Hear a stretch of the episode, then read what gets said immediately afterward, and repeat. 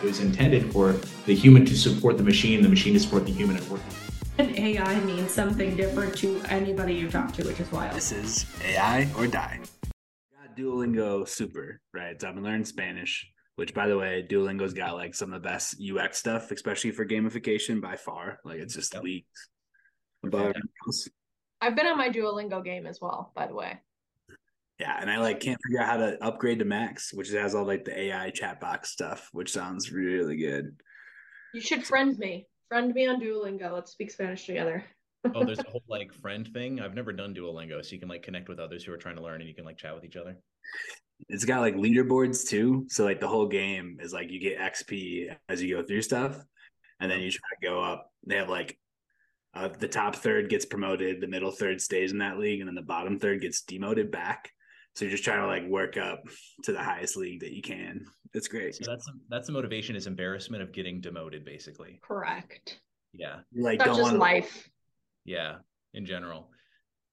Yeah, and you don't want to lose your streak, and you like I don't know. There's just like a lot of good stuff to make you keep coming back because they're like trying to do that micro learning like hits of like keeps you know especially because it's, it's not your primary language. So like without this, you know, you wouldn't be practicing Spanish. So it's pretty pretty solid. It's pretty cool. So they do. big. That's the whole reason why I kept playing Wordle for so long was just to not break the streak of like 100 days in a row or something like that. There's a I don't know what it is, but I just it feels so wrong to break it. One, to podcast number two. Um, we're very excited to kick this second episode off. We have a lot to talk about. Uh, but first, Brendan, I understand you're going to a meditation retreat coming up. So I just wanted to understand more about that. Is how long is it? Where are you going? What's it called? Give them a shout out, maybe. Yeah, definitely. So this is through the Zen Center of Den- Denver. So I've been going there for a little over a year. Uh, and I started meditating like right at COVID. So I started using like the apps and stuff. Um, and then right when the center reopened, I started going for the first time. Um, and it's great because it's like based on all the old traditions inside of Buddhism, right? That go back for years and years and years. Um, so it's nice because it's like a very time tested approach to meditation. Uh, it's also the two leaders in the that community are both like medical doctors as well. Um, so there's definitely like a you know the modern kind of Western medical spin into some of the stuff we talk about as well, which is really cool. And this is going to be pure silent, so no talking. Keep your eyes down. Like if you need to say something, you write it down on a slip of paper, um, really to kind of like keep people's headspace clean, right? Yeah. And then this is just a weekend long one, so it's like Friday to Sunday essentially, and I fly to Columbus on Sunday actually. So that's the best thing to do after that silent meditation retreat is to go to Denver International Airport and fly across the country.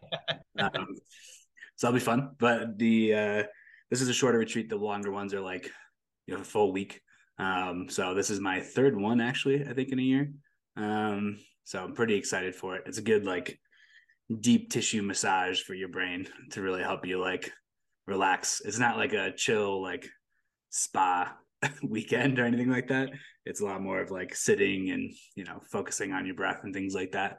Um, but it's really good way to manage stress and also just to like deepen your mindfulness. So I'm pretty pretty stoked about it. It's gonna be great.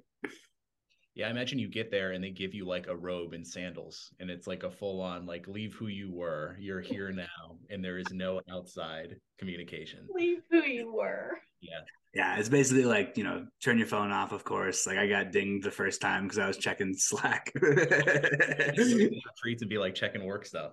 uh, so I learned not to do that. Um, But yeah, it's a lot of like you wear like all black, so that's why also I have like the all black outfit I wear all the time because like that's you know what you what you do. So um, no robe and slippers. Some people wear robes, but it's also like a lay practicing kind of community. So there's more like is a is a different style of get up. But yeah, Dang, that sounds Dang. awesome. I can't wait to hear like what you get out of it.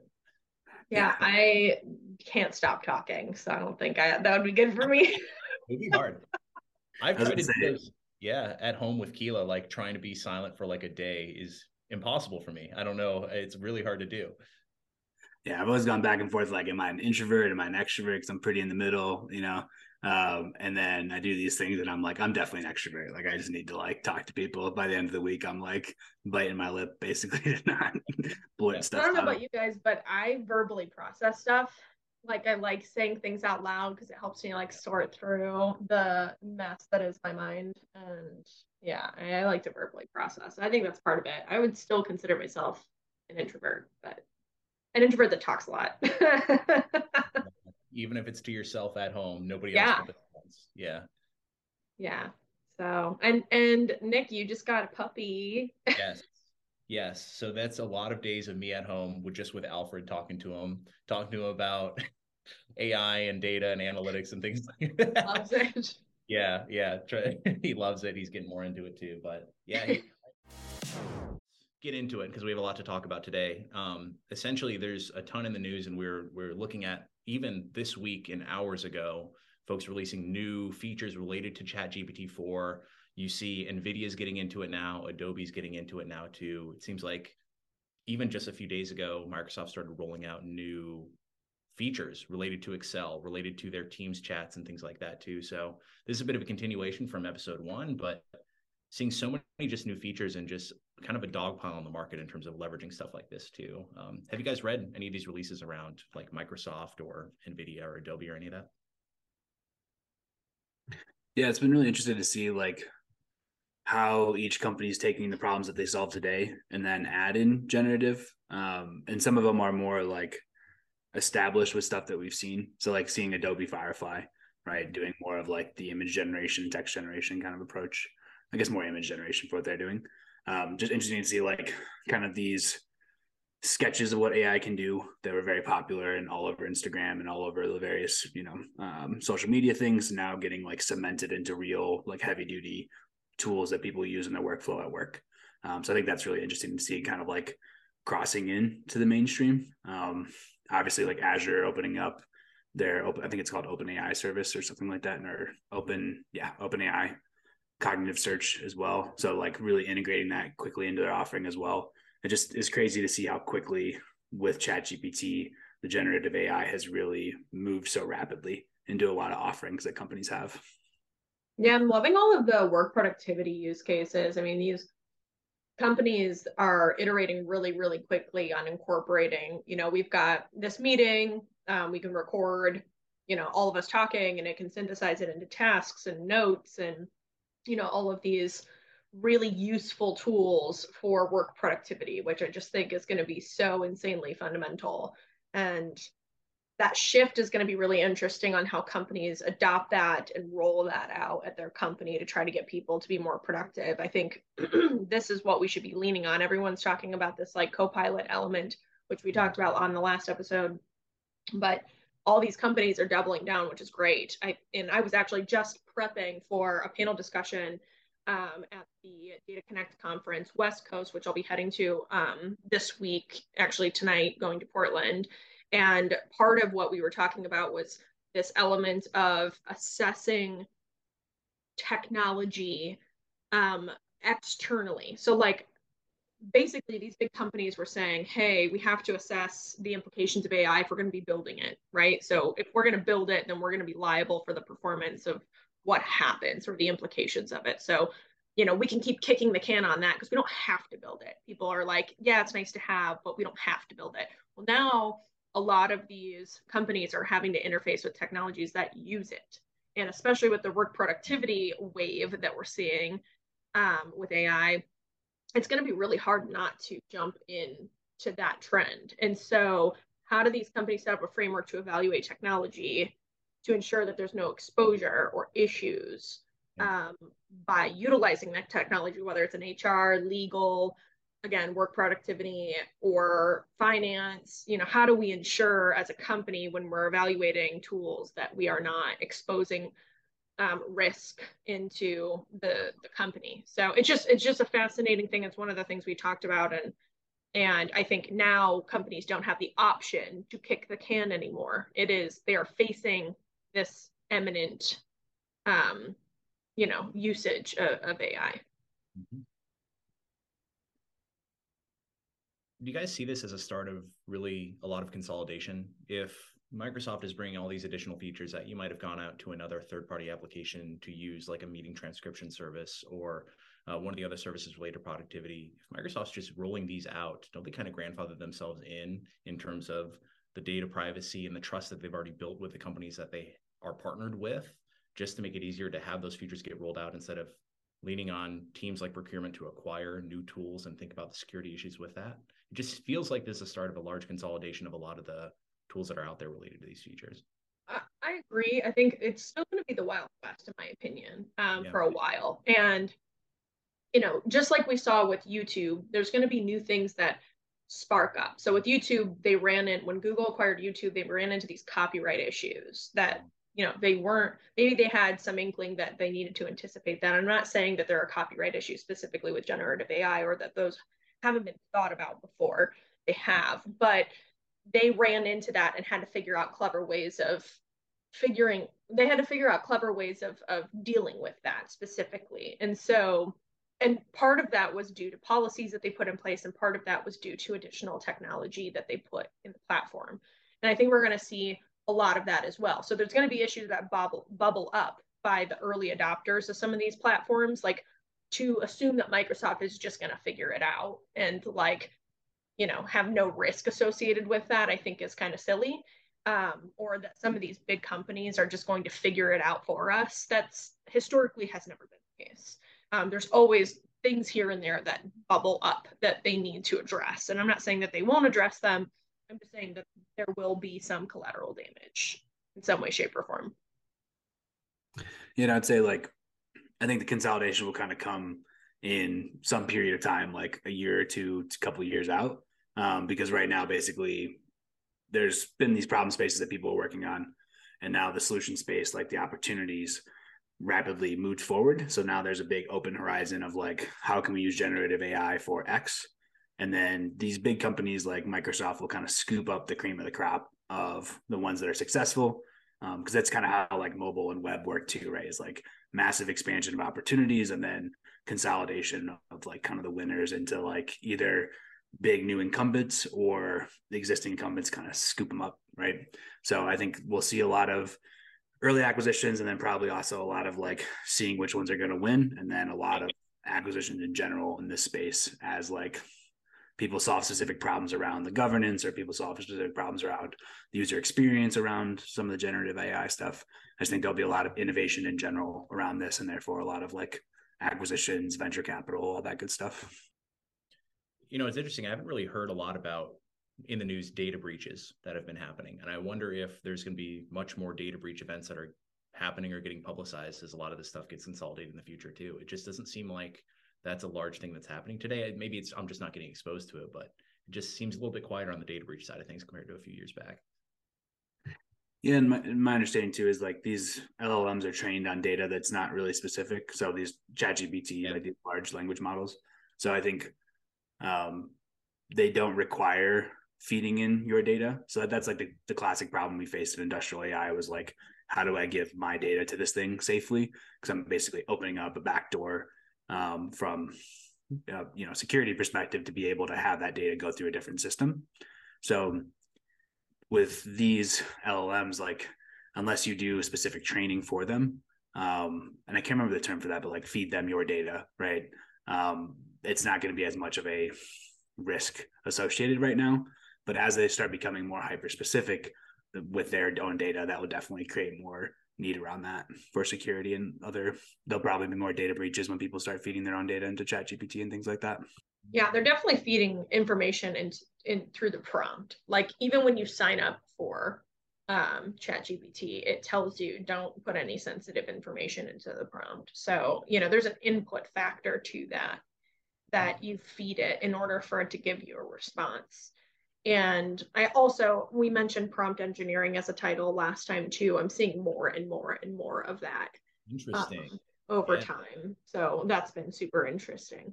I wonder if that'll lead to teams just staffed just to feed the generative AI that is a partnership within an organization in that way. I think I think this I think personally that it's going to move down in the stack. We're going to start seeing functionality driven by this.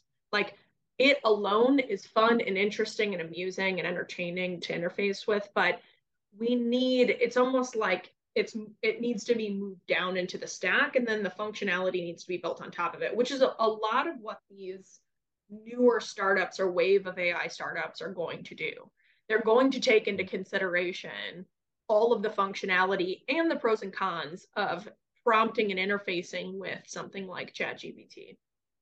And um, and I think that's necessary. So one of the topics that keeps coming up is this AI hallucination, which is basically you feed it a prompt, it gives you back a response that seems like it's fully valid, but is semi incorrect. Yep. So like yep. these platforms and tools and technology built on top of stuff like this, like the LLMs, they need to take some of that into consideration, do their own quality checks. Like there's still a lot of things that need to be built around or fun- functionality that needs to be built around it. It on its own is interesting and but it, it, it is a piece of the overall user experience, which I think is actually a very common thread thread in the AI space. We tend to think that the model itself is going to be super powerful, but little do we know that the entire user experience is what's important. And then it feeds a very specific part of that. It is a part of a feature. And a lot of these platforms that are being built, like legal tech, right? You can't just use ChatGPT interface for like legal tech. You need you need functionality built on top of it. And so that's what's yeah. starting to happen. We're seeing Microsoft do that. We're seeing all of these like advanced um, productivity companies doing that. So that is what's going to be interesting. It's this tiny little piece that powers this bigger experience that we need to take into consideration.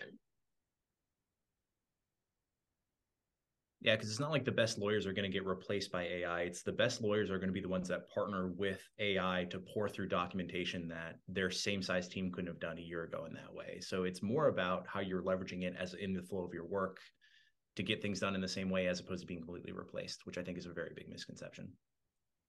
Yeah, and I do I again, like back when the internet started becoming popular and people started figuring out the internet could do, we had to interface with elements of the internet that now we don't interface with. You know, so when we're exposed to things early on, we have to understand how it works a little bit more deeply because that user experience hasn't been built around it yet. And you know, obviously browsers have come a long way and like, you know, all of these things that make it very seamless and more generally available. And I think that's going to be the case for the next five to 10 years of just building on top of this very fundamental building block um, that will allow us to interact with it productively and understand maybe some of the implications of it. But again, we're still learning some of the evolutions and challenges and downfalls of the internet as more of those things are built on top of it over time. I just think it's going to be the very, it's going to be the same thing and we need to be paying attention to it yeah, especially the social impact. Who would have thought mm, how when Instagram was first created, how a cute way to share photos of yourself would turn into just the social impact that it's had on especially young people too. Which makes me wonder, you know, what you guys are seeing around explainability of AI, companies and teams focusing on that, or how they should think about explainability of AI in the future too. Want to see if you guys have any thoughts related to that.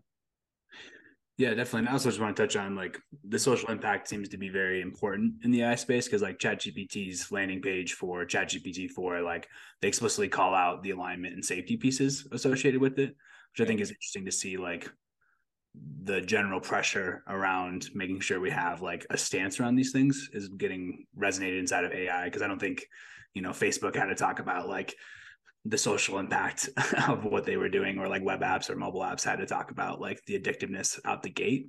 So i think it is very interesting that like almost out the gate ai is being upfront about that and cognizant of it because they need to be.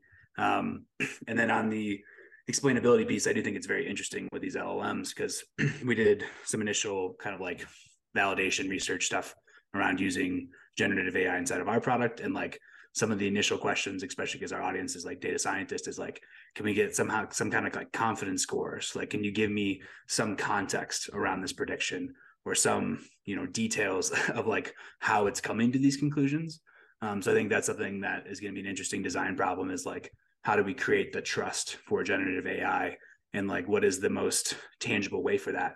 Because a data science audience is going to be more, you know, conducive to very rigorous statistical measures, but somebody who's more on the creative side, like with Adobe Firefly, like or you know other products that are solving different kinds of problems, like how are they going to be able to speak to their audience and then still trust in what they're putting out there? Yeah, and I think too. So a couple of thoughts here. The first one is that NIST um, formally put out their framework around ethical use and responsible use of AI. So it's an AI risk management framework. They're on their second draft now. Mm. Um, so that is out there in the wild. And I'm not saying that that should be everybody's like end all be all, but it's a good place to start if you're if you're thinking about risk and you're thinking about responsible use of AI in general. Even from the development perspective, they include some stuff in there, and so we can we can flash that up too um, for everyone so that they can see it. But you know, I and they might be on subsequent um, draft versions of of the framework, but they are actively them and ISO. They're actively working on standards that we can put in place, just like they do for cybersecurity as well. I mean, this is going to be kind of that next evolution of understanding risk at scale, and that is kind of the number one thing that I think prevents a lot of companies from mass adoption or moving very quickly in that direction. Um, so it includes that, which is the risk exposure. The second is just not knowing what you don't know, which again ties into risk. And then the third being like the cultural shift to move into that direction. So for a lot of these organizations who we call kind of non-native, you know, non-AI native companies, right? They've been around for 50 plus years. They their operations are working in a sense to keep things going and they're not dependent on AI to, to function, whereas this new wave of companies is dependent on AI to function. So I think it puts less urgency around shifting out that building block to something like AI, especially if they didn't start with using it. And so that's one of the most interesting transformations, in my opinion, is what that landscape is going to look like. Because again, it is top of mind for everyone um, you know, we're having conversations with AI lawyers to talk about some of the trends and implications of what um, they're seeing. And I think it's an interesting thing to note that there are existing laws out there that can still be broken with AI. They don't have to be AI specific laws. Um, and so that's also an interesting trend. So when you're talking about ethical and responsible use, um, I think the industry has made um, like a lot of progress in the last five ish years. And now we're seeing some formal frameworks getting published and um, becoming more popular. Especially with what we talked about in terms of what's coming out of the EU side of things related to trying to set up, you talked about it as kind of a GDPR for AI, like how to set up that structure around copyright content that's created. I'm seeing a lot more documents released by just the Federal Trade Commission here in the US, along with just in the years ahead, I could totally see just much more requirements of companies that are using AI to build in explainability and really have just better documentation around the processes that drive their AI internally. Well, yeah, think about it. What if every single system that you interfaced with had to tell you that there was AI under the hood, um, had to tell you that like the output was generated by this, like here's the attribute about you that heavily weighted the output to be X, right? So like imagine if there was that level of transparency Mm-hmm. And I know we go back to like I, I, try to find a lot of parallels that exist in the world today. So we think about terms and conditions that we all blindly accept whenever we sign up for something for free. But like, what if what if there was a new standard on some of these systems behind the hood that enforced transparency? So as a person, I could understand, you know, what information was driving the outcome that either got me approved for a loan or didn't get me approved for a loan. Like why do I need to explicitly ask and try to find the right person to talk to and try to find the right questions to ask if I don't know? Like, we need to think about the general population and the implications of these systems on the general population. And I think that's going to be a really interesting user experience trend with AI over time. Yeah, it's almost like a lot of the labels on products made in the USA. It's you're going to see like made with AI as like a common stamp you might start seeing on products too. That could be interesting what I'm seeing just related to companies and their overall programs that they're trying to roll out to help build better transparency around AI models and just like data and analytics in general. And it seems like they're structuring these programs. We hear a lot about literacy programs, data engineering, modernization, things like that. It's like they're trying to avoid a certain two words, the L word and the T word. It's like they're trying to avoid learning and training as like the word related to it and just more of a adoption and more of a change in habits as a change management platform too so curious as you guys thoughts about that um, I wonder if it's related to maybe training has a bad connotation and maybe that's more related to advancing your career, whereas this is trying to change habits and work. But very curious as to why these programs are just being structured less about learning and training and more about changing habits. We're following these processes now. We're doing these things differently, and we need to get everyone aligned at a very large scale across our company. Yeah, just a quick clarification for the listener because I know it's confusing because like learning and training are also like AI modeling terms. So we're talking more about like the people and like the way that they're going to be building and using AI, uh, and not the actual like training and learning of the models themselves. That's always something we get. Uh, it's it's tricky when you're talking AI because there's some collision of those terms.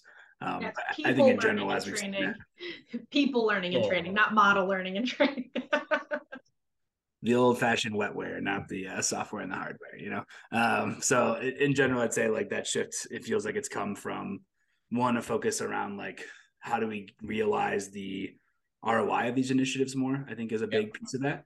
Yeah. Um, and training and learning are seen more as like development of the people, which is important, of course. And companies want to like make sure that that is realized and actualized inside of the organization. But given the you know need to show progress around ai i think there is more of a drive around like what's coming out of this right? And training and learning have historically been seen as not being as connected to that. So they want to have organizational change. They want career development. They want to modernize the skill sets inside of the organization. Um, but i think there's more focus now around tying that into like the you know development and progress of ai because that's a higher priority than the, the development piece. It's more of like we need to show results around ai to be competitive to you know really show that we're providing the latest cutting technology. Um, and training and learning are seen as more kind of like slower ways to get there if you will whereas things around change management and those pieces are more directly applicable to the output around ai yeah, and I love starting with like kind of a definition around some of these things too. When we, you know, there are, oh, and we've talked to so many companies about how they're trying to do this today, because whether or not they like it, there's a massive transformation that is happening and will happen even further. So they're trying to figure out how do we get ready for that transformation. And a big piece of that is culture and people. And whether or not they want to call it training or learning or or whatever, there is a fundamental change in the way that people are going to be working, interacting with data, and interfacing with AI systems. Um, that's coming, you know, uh, no matter what. And so I think they're trying to structure it in a way that can move very quickly and is extremely agile. And what's hard is it's kind of like hitting a moving target.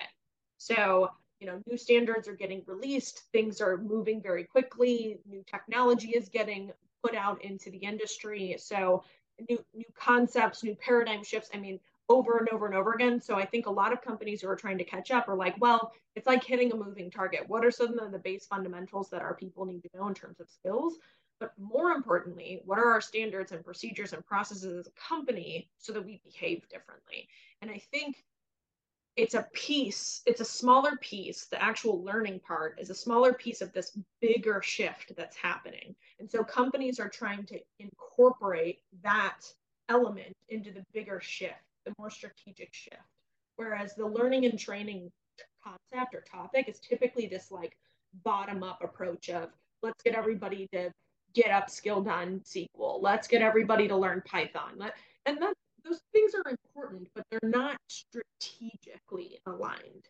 And so I think that's where the disconnect is happening now. Is there learning happening in this workforce transformation and like all of these big strategic initiatives? A hundred percent. But they're avoiding those words from what we've seen because they don't want it to get bucketed into this like really obscure kind of um, overly generalized effort of getting people to learn a very specific skill. And that is one of the other kind of workforce, kind of future of work transformations that's happening at the enterprise level, specifically around data and AI type skills. And I'm trying to compare this to other large scale changes that organizations have had go through, whether it's adopting more digital practices or thinking through how to adopt agile project methodologies too. Does anything come to mind to you guys around how this compares to large transformations that orgs have gone through in the past? Yeah, I was actually just thinking about that because it is interesting because Agile had such a strong training approach, right? And even like additional like project management methodologies or like even in the digital transformation vein. Um, but I wonder if that kind of came later in the life cycle of agile adoption because I think they had already kind of figured out the patterns that were working. It also like agile was a way to realize more value from digital technology, but it wasn't really the initial onset of digital technology. So I wonder if it's too of like, you know, that will come in five, ten years or whatever that time horizon looks like, depending on how fast AI transformation goes. And thinking about that too, right now, like it'd be hard to train people to AI and data until you'd figured out how they're going to be using data in AI, right? Where agile is much more like tangible around like this is how we're now going to be working as a team. Um, and we we focused on that a lot, obviously, as we did learning and training was like how do you take this and apply it? But we did notice a lot of teams were doing like they were still kind of figuring that out. Um, so just starting with more broad, you know, broad scatter shot of like here are topics across the industry, here are considerations is good. Um, but they wanted more tangible, like, hey, we need to crack this nut first, then teach people how to like use this thing. And that's where I see us, you know, focusing more and more, eh, or the industry in general, focusing more and more on like, what is our relationship to this thing? How are we going to use it? Let's show some wins. Let's scale that out. And then I'm sure there'll be a big mass broadcast of like, this is how we work with it going forward. Um, but I think they're still trying to figure out that initial like couple layers, right? Especially in the broad enterprises. Obviously, companies that are digital native or AI native have already kind of cracked that um, and are doing the broader scaled stuff. But I think that's just kind of where the market is at right now, or industry is at right now. Yeah, and see, it's kind of broken down into what is it? Why is it important? How should we be thinking about this and framing it? Which are your big kind of data literacy, AI literacy programs? And then how do we do it? So, the how do we do it is a little bit, you know, more nuanced. I wonder if too it's almost like a the hub is expanding in terms of people who are touching this new technology and people who are working with it. And then it starts really really tight at a lot of these companies. And then they work to really bring more people into the fold, through projects. And then eventually once it gets to a certain point it makes sense to pull the trigger of the wider education around here's how we're applying it where that's the difference between some of the more tech native companies where they're already here. They're already at the wide. We know how to work with it. And we know how to use it at scale whereas it's just tough to expand that hub without knowing exactly how to do it and who to involve. Definitely. I think the like the ones that are at the edge um also are looking to share it within themselves right? Because like they are the experts in that area right? So I, I don't know if they're going to go outside for um general practices right? They might go like learn about the new thing right? Because they, they need how to understand generative ai so i think training and learning will always be in this space just given how fast it's moving um, and I think that is unique compared to like digital transformation because obviously digital technology moves super fast, but like I think AI is going to move even faster. so I think like there will be a constant relearning piece to it. Um, and I think it will always be part of like to be successful with AI, you need to have a very strong approach to like how do we learn the latest stuff? How do we scale the latest stuff?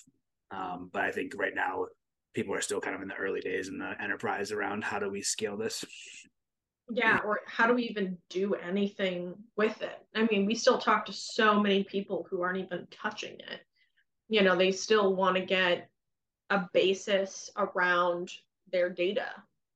You know i mean without good data what can you even do? And so i think people are still very very focused on that very focused on what do we have? How do we identify these use cases around ai and trying to grasp almost creating a strategy and setting up the fundamentals. I think there there's a lot of companies still at that point. And, really and some that may seem like they're they or may feel like they're too large to fail and they don't need to innovate as quickly against this too. So, I mean, that's also a common trend, which will be really fascinating to see how that strategy plays out in the long term because that's where I really sympathize with a lot of these CDOs and CDAOs who are tasked with this large scale transformation in the next one to three years. You, we talked about the ethical risk that goes into it. We talked about understanding the landscape of what data and tools do I have today and how do I involve people. And then also the change management aspect, which is like an iceberg at large scale organizations.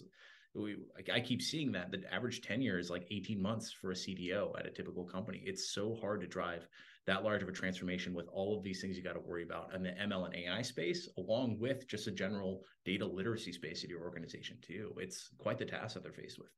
Yeah, most of their job is being a really, really strong politician.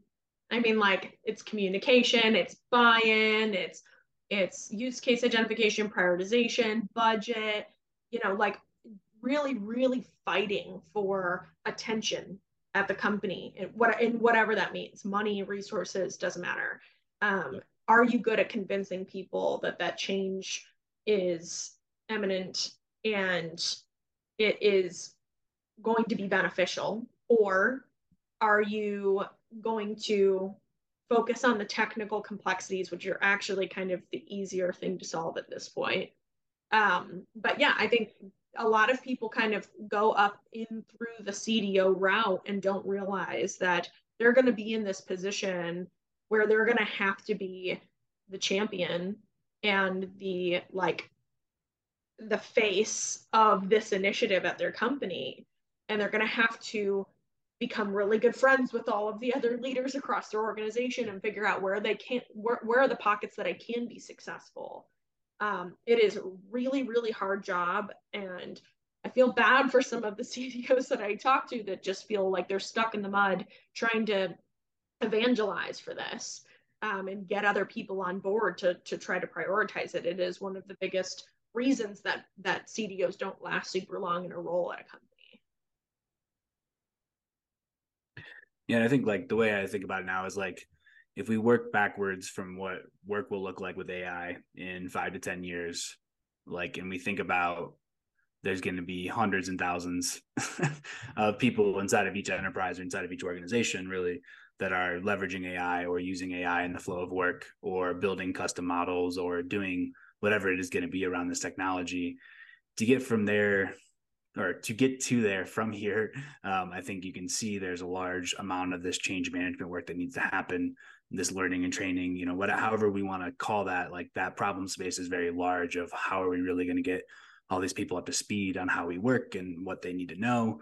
Like that is the i think the piece that is daunting. Uh, there's obviously the technical piece of how do you scale to hundreds and thousands of models and hundreds and thousands of, or hundreds of data scientists. But i think there's also this like we're going to have thousands of users. We're going to have you know a lot of people that need to understand that models drift and that models need to be retrained and what does that mean and how do we do it? I think that's the piece that um, we see in the on the horizon that we're really focused on.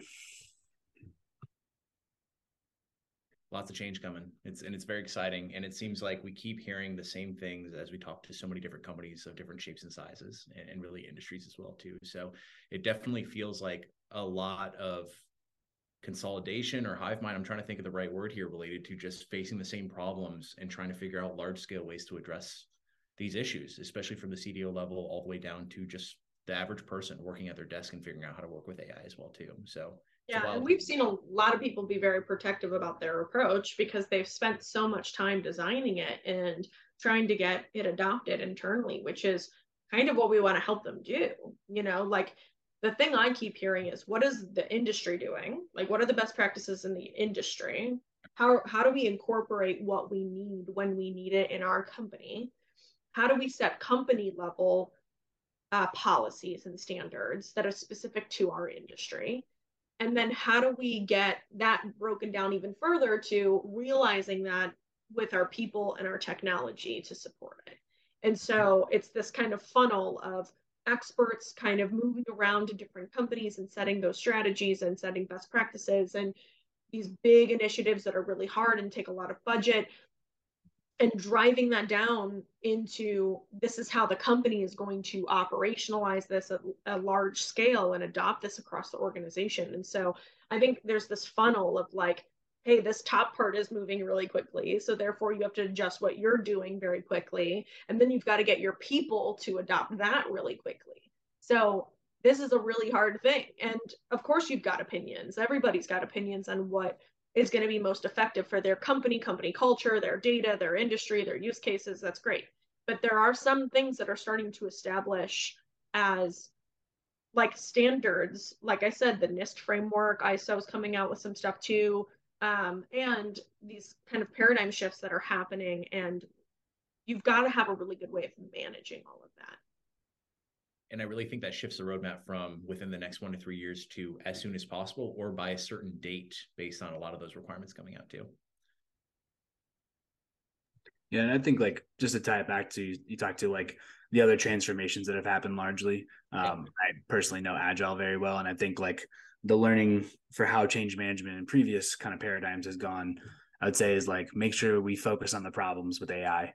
Like, what are we really solving for? Because I think Agile got you know all these hype cycles kind of come through around technology of like DevOps, Agile, and like they do solve really important problems I just think we need to make sure that we are focused on solving those problems and not just like doing the latest buzzword, right? And jumping in on the bandwagon, right? Of like, this is everybody's doing it, so therefore I'm doing it, right? Like, I think each of these need to be very fine tuned into how that organization is working and what problems they're facing and what their users, customers, you know, their stakeholders really need around AI and data just so that we're not stuck in the same fatigue that you hear with a lot of the other transformation um, initiatives that have gone on where it's like why are we even doing this anymore? Just to do it right? Just to check a box. Um, i think it really needs to be anchored in the real problems that we're solving. Yeah because it gets old quick and it leaves a sour taste in your mouth if you don't establish early on what's in it for you as the employee what's in it for you as the manager of a certain team and really tying it back to this makes your job easier or this makes you focus on much more interesting problems because of it. And and that translation is a lot of what we're seeing right now. Just that yeah transition, you know. Yeah. And there's a lot of fatigue and change. And so if you don't have it figured out as a company on your approach and you roll something out that is flawed, that is going to cause a lot of frustration for a lot of people. I mean, there people get fatigued by that. Like my company just doesn't know what it's doing, or every single time they make a change, it doesn't work, and they get frustrated and they don't have the ability to kind of feed back into that loop. And you know, I think that's the other fear that companies have. It's like if we're changing something so fundamental, like now every single job job is a data job. Like, okay, well, we we better get that right. Like we better understand what that is, get that right before we start telling people to do their job differently. Um, and I think that's another fear, yet another fear that people have. And how do you organize all of that? And how do you make sure you're ready? Couple that with the macroeconomic things that are happening related to job instability and just people working in all these different places, hybrid at the place or at home too. It's it's crazy time right now. It really is. This has been good, guys. Any other things you want to speak to, just related to some of the topics before we wrap up?